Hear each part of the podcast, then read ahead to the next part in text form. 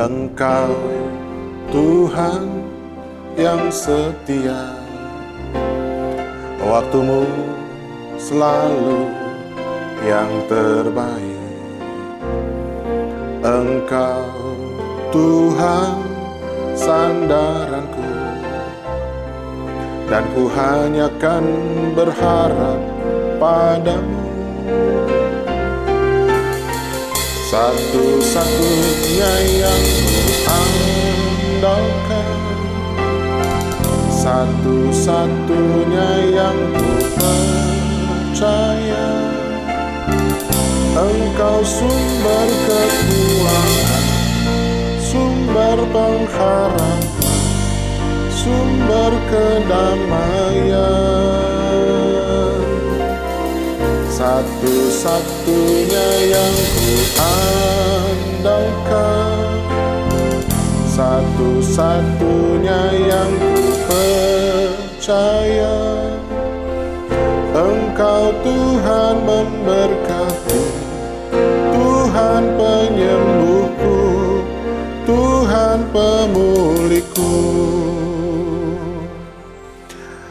Shalom keluarga Gracia yang dikasihi Tuhan pada kesempatan sore hari ini, kita akan sama-sama mendengarkan kebenaran firman Tuhan dalam acara Mutiara Jiwa. Bersama saya, Pendeta Samuel Susianto dari GBI My Home Pekiringan. Mari kita berdoa. Bapa di surga, kami bersyukur buat sore hari ini. Engkau Allah yang setia, Allah yang berkuasa atas langit dan bumi, Allah yang menentukan setiap langkah hidup kami. Kami memberikan waktu yang sedikit ini untuk mendengarkan, merenungkan firman Tuhan, agar berguna untuk dapat kami lakukan. Terima kasih Bapak buat siaran pada hari sore hari ini Tuhan Mutiara Jiwa. Kira kasih karuniamu memberkati kepada Radio Gracia yang banyak memberikan faedah bagi rohani setiap kami semua. Terima kasih Bapak, berkati dan urapi setiap staf, kru yang ada, dalam kebaikan dan kasih Yesus yang berlimpah-limpah. Terpuji namamu yang kudus, di dalam nama Tuhan Yesus Kristus kami berdoa dan bersyukur. Haleluya. Amin. Shalom Bapak Ibu Saudara yang kasih. Apa kabar? Saya berdoa dan berharap kita semua dalam keadaan baik dan diberkati diurapi oleh Tuhan. Bapak Ibu Saudara yang kasih, tanggal 15 September kemarin di Israel ada namanya Hari Rosh Hasanah atau pergantian tahun dari 5783 menjadi 5784. Dari Pei Gimel menjadi Pei Dalet. Setiap pergantian tahun bagi mereka merupakan tahun penting. Ya, setelah perayaan Rosh Hashanah, maka bagi mereka di depan ada perayaan namanya Yom Kippur atau disebut dengan Hari Pendamaian. Hari ini saya akan berbicara kepada saudara tentang kata Shalom kalau saudara melihat dan pergi ke tanah perjanjian, maka setiap kita bertemu dengan umat perjanjian, maka mereka mengucapkan kata shalom. Shalom artinya damai sejahtera. Saudara kasih, kita percaya bahwa damai sejahtera Allah melingkupi seluruh kehidupan saudara dan saya. Ada satu kisah di dalam Alkitab di mana kisah ini seorang yang diurapi oleh damai sejahtera Allah dan hidupnya diangkat naik oleh Tuhan. Dari hidup yang biasa-biasa menjadi hidup yang berguna di hadapan Tuhan dan sesama. Siapakah tokoh di dalam Alkitab yang akan saya beri penjelasan dan menerangkan kepada saudara, di mana Allah mengangkat hidupnya dari ekor dan menjadi kepala. Bukan karena prestasinya, tapi karena pengurapan Allah yang membuat dia berprestasi. Saudara, dia adalah seorang gembala kambing domba yang hanya punya dua ekor kambing domba. Siapa dia? Dia adalah Daud. Kita melihat bagaimana serentetan kisah Daud di dalam Alkitab waktu kita membaca. Mungkin kita sudah tahu tentang kisah ini, tetapi jika kita merenungkan dan merasakan bagaimana apa yang Daud alami, maka kita bisa melihat pengurapan Allah yang mengajar kita untuk kita hidup tetap berguna di hadapan Bapa di surga dan di hadapan sesama. Daud setelah diurapi menjadi raja, dia tidak naik langsung duduk di singgah sana tahta. Saudara, kita melihat bagaimana perjalanan kehidupan Daud. Daud setelah diurapi, dia tidak langsung memiliki tentara yang banyak. Tidak, saudara. Tapi Daud memiliki dinamika kehidupan yang tidak enak menurut kita atau menurut manusia pada umumnya. Apa yang terjadi ketika Daud diurapi menjadi raja, maka Saul pada waktu itu masih menjadi raja. Oleh karena apa saudara? Oleh karena pada satu titik pada saat Saul sudah menyukai Daud, ya saudara ya, kita melihat bagaimana Daud itu dipakai oleh Tuhan untuk dapat mengalahkan Goliat. Goliat adalah orang daripada suku Filistin yang badannya besar-besar, tinggi-tinggi. Itu tercatat di dalam Alkitab. Saudara yang kasih, untuk mengalahkan Goliat itu sangat sukar karena perbedaan fisik antara orang Israel dengan orang Filistin yang jauh berbeda. Saudara yang kasih, buat orang Israel dan buat orang Israel, uh, buat Raja Saul untuk memenangkan pertempuran Goliat itu sesuatu yang harus perlu perjuangan yang ekstra. Kenapa? Karena memang Goliat sangat besar sekali. Daud tampil karena ada pengurapan Allah di dalam kehidupannya. Lihat pada waktu itu Daud tampil dan berkata, bukan karena dia, tetapi Allah ada di pihaknya dan Allah lah yang memberikan kekuatan. Saudara, kenapa Daud berani tampil untuk mengalahkan Goliat yang tinggi besar badannya? Karena dia punya damai atau yang disebut dengan shalom syama dalam hatinya. Saudara yang kasih, Daud maju berperang dan kita lihat Daud dapat mengalahkan Goliat itu tercatat dalam Alkitab. Daud bertempur melawan Goliat bukan untuk dirinya sendiri, tapi dia bertempur melawan Goliat buat orang Israel dan dikatakan buat Raja Saul. Dia menang, saudara. Dalam kehidupan selanjutnya kita melihat bagaimana Saul sangat menyukai Daud. Ya, Daud diajak ke istana karena Daud memenangkan pertempuran dan peperangan melawan Goliat. Saudara yang kasih, waktu Daud masuk ke dalam istananya, Saul masih memerintah. Ya, saudara, Daud masuk ke dalam istana, diangkat oleh Raja Saul untuk menjadi panglima tinggi, untuk masuk ke dalam setiap medan pertempuran. Dicatat di dalam Alkitab kalau saudara baca, setiap medan pertempuran yang Daud sebagai panglima tingginya itu selalu menang dan tidak pernah kalah. Kenapa? karena ada pengurapan Tuhan dan damai di hati Daud. Saudara, setiap pertempuran demi pertempuran Daud dapat memenangkan pertempuran tersebut. Saudara, dan Saul semakin menyukai Daud karena Daud hebat, membawa kemenangan bagi Saul dan membawa kemenangan bagi orang Israel. Setiap kali Saul mengutus untuk berperang, Daud kembali dengan kemenangan demi kemenangan. Suatu saat ketika Daud kembali dengan tentaranya, setelah maju dalam medan pertempuran, maka perempuan-perempuan yang ada di pinggir jalan pada waktu itu, perempuan itu memuji-muji mereka. Alkitab berkata, Saul mengalahkan beribu-ribu, tetapi Daud mengalahkan berlaksa-laksa. Itulah pujian yang ditalunkan oleh para wanita di pinggir jalan.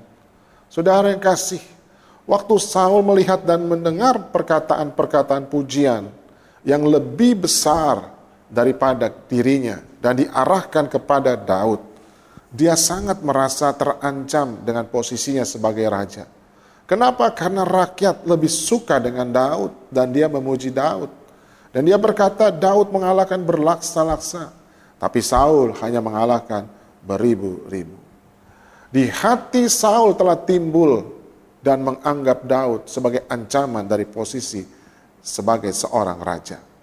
Saudara yang kasih, dia menganggap Daud mengambil reputasinya sebagai raja. Sesungguhnya Daud tidak pernah berpikir demikian. Itu sah-sah saja karena pujian dari orang-orang yang tidak pernah diatur atau yang diskenario oleh Daud. Itu langsung dari para perempuan-perempuan yang memuji-muji ketika tentaranya pulang. Sejak saat itu kita tahu Saul memiliki kebencian yang amat sangat kepada Daud. Dan Saul mengambil suatu tindakan di mana di dalam kehidupannya dia telah beritiar dia mau membunuh Daud. Saudara, kalau kita baca kisah di dalam firman Tuhan, Maka pada suatu saat Saul hidupnya gunda gulana, hatinya tidak enak. Dia memanggil Saul untuk memuji dengan kecapinya. Saudara, apa yang terjadi? Daud main kecapi dan Saul terhibur dan dia menjadi tenang. Pada saat Daud main kecapi, saat itu pula lah Saul memanggil, mem, mengambil dan memegang tombak di tangannya. Apa sudah dilakukan? Dia bukan mau maju dalam medan perang. Tapi tombak itu dilemparkan kepada Daud. Karena Daud punya damai di hatinya. Ada covering dari Tuhan dan tidak kena kepada dia. Saudara, Daud dikejar-kejar. Dan sejak saat itu Saul berikhtiar, aku akan membunuh Daud. Di dalam kehidupan saudara dan saya, setiap kita belum tentu mengetahui waktu yang ada di depan dan mungkin tidak ada yang tahu. Dengan apa kita berjalan hari-hari ini untuk kehidupan kita. Dari waktu ke waktu yang kita lewati, Tuhan itu lebih tahu. Tuhan sangat tahu dengan kehidupan kita. Adakah kita memiliki damai seperti Daud? Engkau yang lebih tahu cara untuk membuka jalanku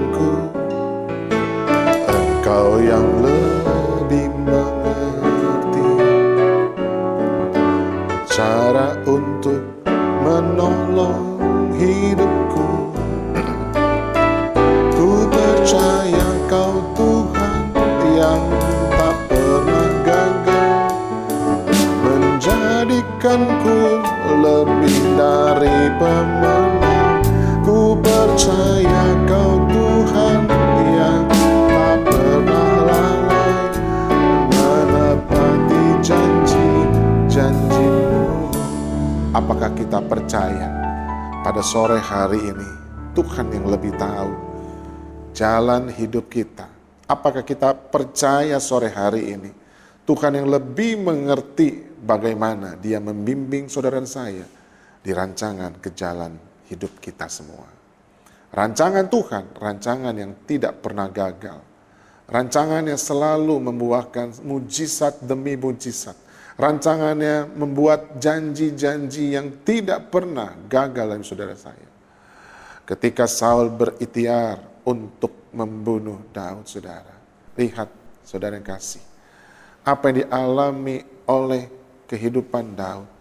Tuhan membelanya dan pembelaan Tuhan kepada Daud tidak pernah gagal. Pada suatu saat Saul dalam kehidupannya dia dikuasai kembali roh jahat. Dia kembali memanggil Daud untuk main kecapi. Pada saat Daud bermain kecapi, pada saat itu juga Saul memegang tombak dan di tangannya dia lemparkan tombak itu kepada karena dia sangat benci dengan Daud. Saudara yang kasih, dia merasa terancam dari pujian rakyat Israel pada waktu itu. Tapi Daud berhasil melarikan diri. Semenjak saat itu, Saul mengejar Daud ke mana pun Daud pergi. Saudara yang kekasih, mari kita bayangkan sejenak. Daud seorang yang telah berjasa kepada Saul, dia telah banyak memenangkan pertempuran buat Saul dan buat kerajaan Israel pada waktu itu. Tetapi karena iri hati Saul, Saul berikhtiar untuk membunuh Daud dan dia mengejarnya ke mana pun Daud pergi. Betapa menderitanya Daud pada waktu itu dikejar-kejar oleh Saul. Daud hidupnya tidak bisa tenang, dia harus bersembunyi dari satu daerah ke daerah lain. Dari satu goa ke goa lain, dari satu padang gurun ke padang gurun lain. Saudara, kita tahu di dalam kehidupan Daud itu, Daud mendapat dua kali kesempatan untuk membalas apa yang dilakukan Saul di dalam kehidupannya. Dua kali saudara dia punya kesempatan untuk dapat membunuh Saul. Bahkan orang-orang di sekeliling berkata, Tuanku, Bunuh saja, mungkin ini waktunya daripada Tuhan untuk engkau bisa membalaskan dendamu kepada Saul. Ayo, bunuh saja, kita selesaikan semuanya ini. Tetapi hati Daud punya damai Allah, shalom. Saudara, hatinya begitu mulia, Daud berkata kepada para prajuritnya, Saudara, dan dia tidak mau memperpanjang bermusuhan dengan Saul. Walaupun mungkin dia bisa melakukan pembalasan pada waktu itu. Tapi Daud mengambil suatu sikap yang membuat hati Tuhan berkenan kepada Daud. Seperti ada firman Tuhan berkata, Aku menemukan Daud bin Isai, orang yang berkenan kepadaku. Daud tidak mau memperpanjang permusuhan Malahan dia berkata kepada orang-orang pilihannya, orang-orang di sekitarnya, jangan sekali-kali kita menyentuh orang yang diurapi oleh Tuhan. Pada waktu itu ada dua kategori orang yang diurapi Tuhan, jabatan raja dan jabatan imam. Saul memegang jabatan raja. Jadi Daud berkata, jangan menyentuh orang yang diurapi oleh Tuhan.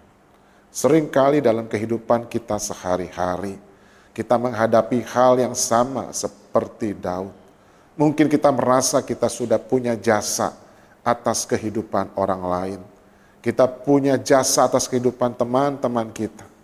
Tapi apa balasannya mereka kepada kita, saudara? Itu telah dialami ribuan tahun oleh Daud. Tapi karena hatinya dipenuhi dengan shalom atau damai, dia melakukan apa yang berkenan di hadapan Tuhan. Saudaraku yang kasih, Daud tidak mau memperpanjang permusuhannya kepada Saul.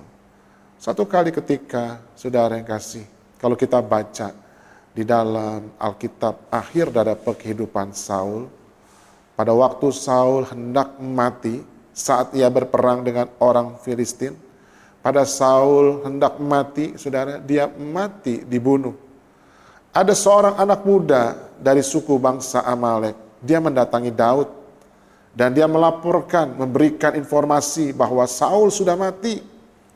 Daud dengan heran bertanya, "Dari mana kamu tahu bahwa Saul sudah mati terbunuh?" Dia tanya dengan anak muda dari Amalek itu. Waktu saya berjalan di tengah pertempuran, saya melihat Saul sudah begitu menderita. Pedang sudah tertancap di dalam tubuhnya dan dia sudah sangat menderita. Dan Saul berkata, hai anak muda, selesaikan penderitaanku ini. Dan saudara, akhirnya anak muda itu membunuh Saul. Daud begitu mendengar cerita dari anak muda itu. Bukannya dia bersukaria karena musuhnya sudah mati. Tetapi karena hatinya dipenuhi dengan damai. Dan hatinya begitu mulia mendengar Saul mati karena dibunuh oleh anak muda Amalek itu maka hatinya sangat berduka atas kematian Saul. Saudara, mari kita bayangkan, dia dikejar-kejar oleh Saul bukan untuk mendapat reward, tapi dia dikejar-kejar hendak dibunuh. Tapi waktu Daud mendengar Saul mati dibunuh, saudara, hatinya begitu berduka. Dia begitu berduka. Alkitab mencatat dia sangat berduka karena Saul mati. Saudara, Lihat hati Daud begitu mulianya. Betapa indahnya seorang Daud yang memiliki damai atau shalom di hatinya. Akhirnya apa yang terjadi? Daud melakukan tindakan terakhir untuk orang anak muda suku Amalek ini.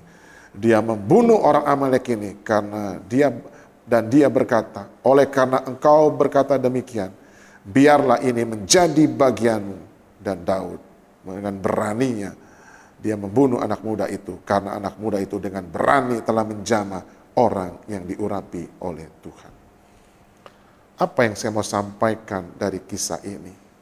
Damai diciptakan dalam kehidupan untuk mengangkat kita, bukan menjadi ekor, tapi menjadi kepala.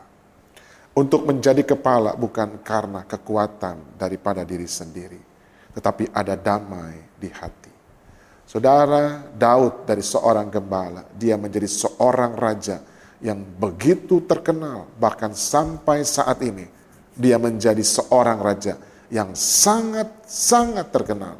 Saudara, dia menjadi orang raja yang paling terkenal dalam sejarah orang Israel. Saudara yang kasih, kalau kita pergi ke tanah perjanjian, di sana dan orang Israel tidak akan pernah melupakan jasa-jasa daripada Daud. Apakah kita sebagai seorang percaya di hadapan Tuhan pernah mengalami ini? Mungkin ada di dalam kehidupan saudara dan saya mengalami seperti ini. Mungkin kita pernah mengalami disalahkan oleh orang-orang yang belum mengerti Mungkin kita pernah diiri hatikan dengan orang-orang di sekitar kita. Saudara, mungkin ada di antara keluarga kita, ada orang yang pernah kita bantu. Tiba-tiba dia bangkit melawan kita. Mungkin di antara kita ada teman sepelayanan yang bersama-sama melayani dan akhirnya seperti dalam tanda kutip dia menikam dari belakang karena iri hati. Mungkin ada yang mengalami seperti itu. Saudara yang kasih, Sore hari saya katakan, lihat kisah Daud.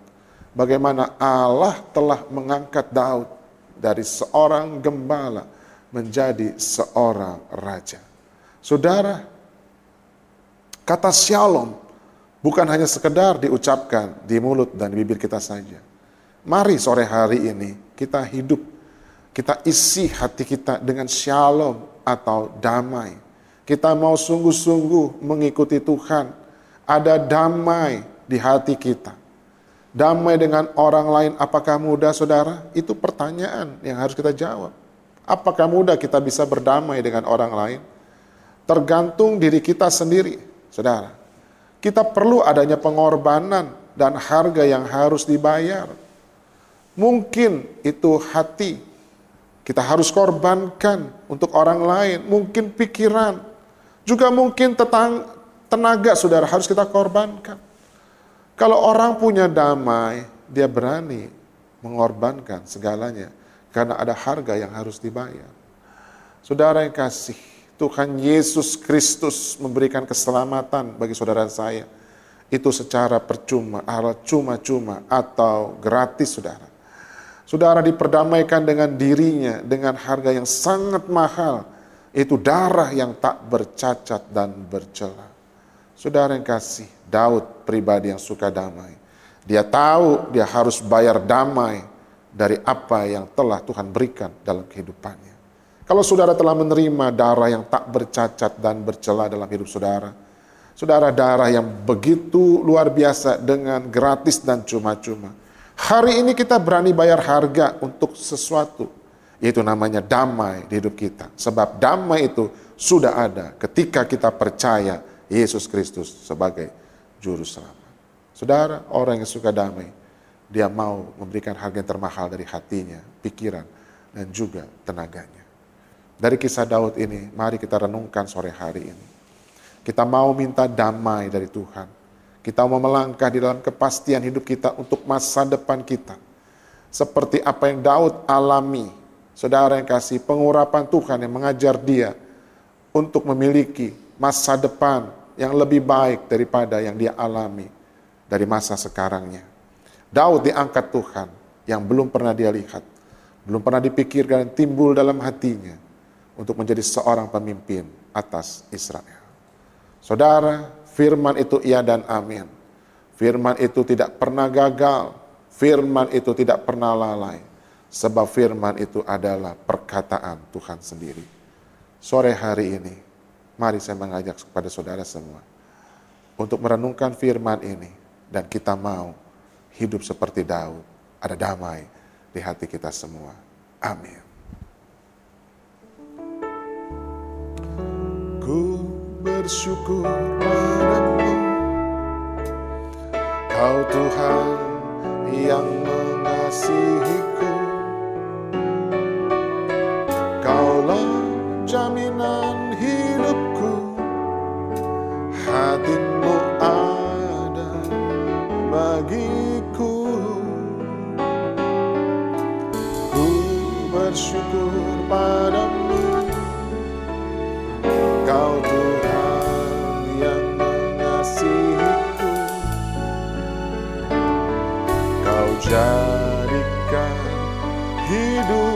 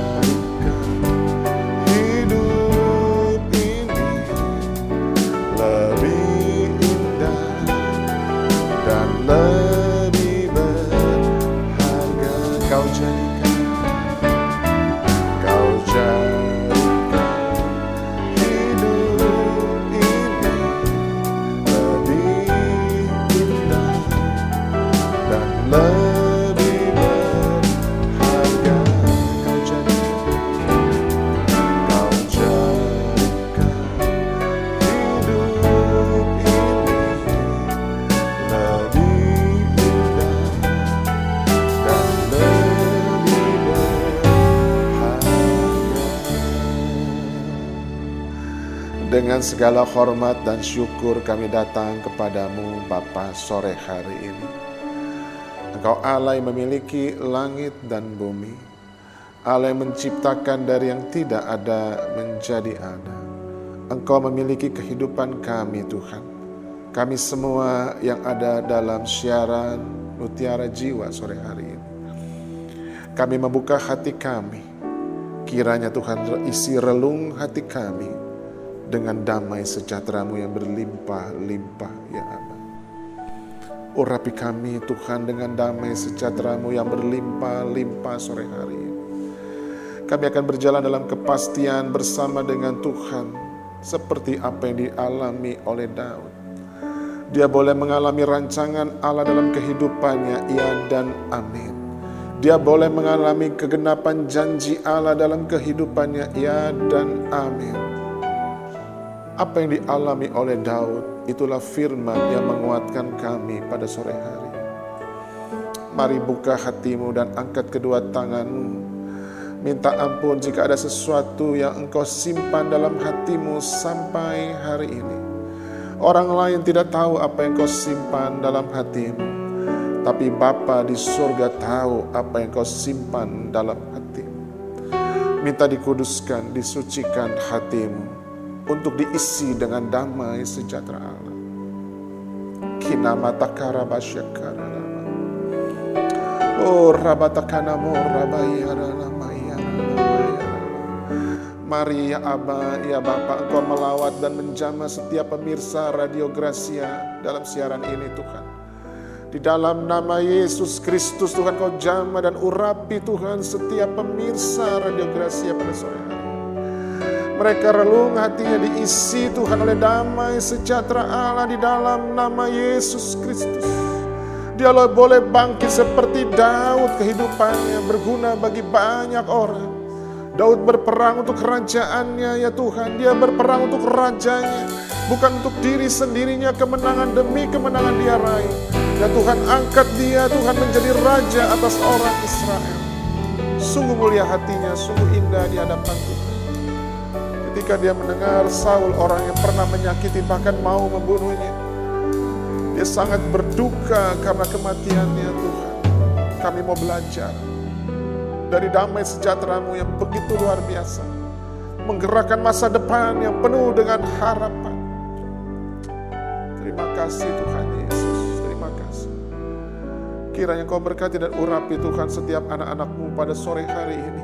Urapi kami semua ya Tuhan, urapi kami semua. Yang mendengarkan siaran ini Tuhan kami boleh kelepasan daripadamu dan kami ada damai Allah berlimpah. Terima kasih ya Tuhan Yesus. Terima kasih Tuhan buat sore hari ini. Kira kami semua dipuaskan setiap dahaga kami oleh karena kebenaran firman. Terima. Dan kau terima firman Tuhan dalam hidup Sekarang bahkan sampai selama-lamanya. Mari kita yang percaya dan mengasihi Tuhan bersama-sama katakan. Tuhan Yesus memberkati. Shalom.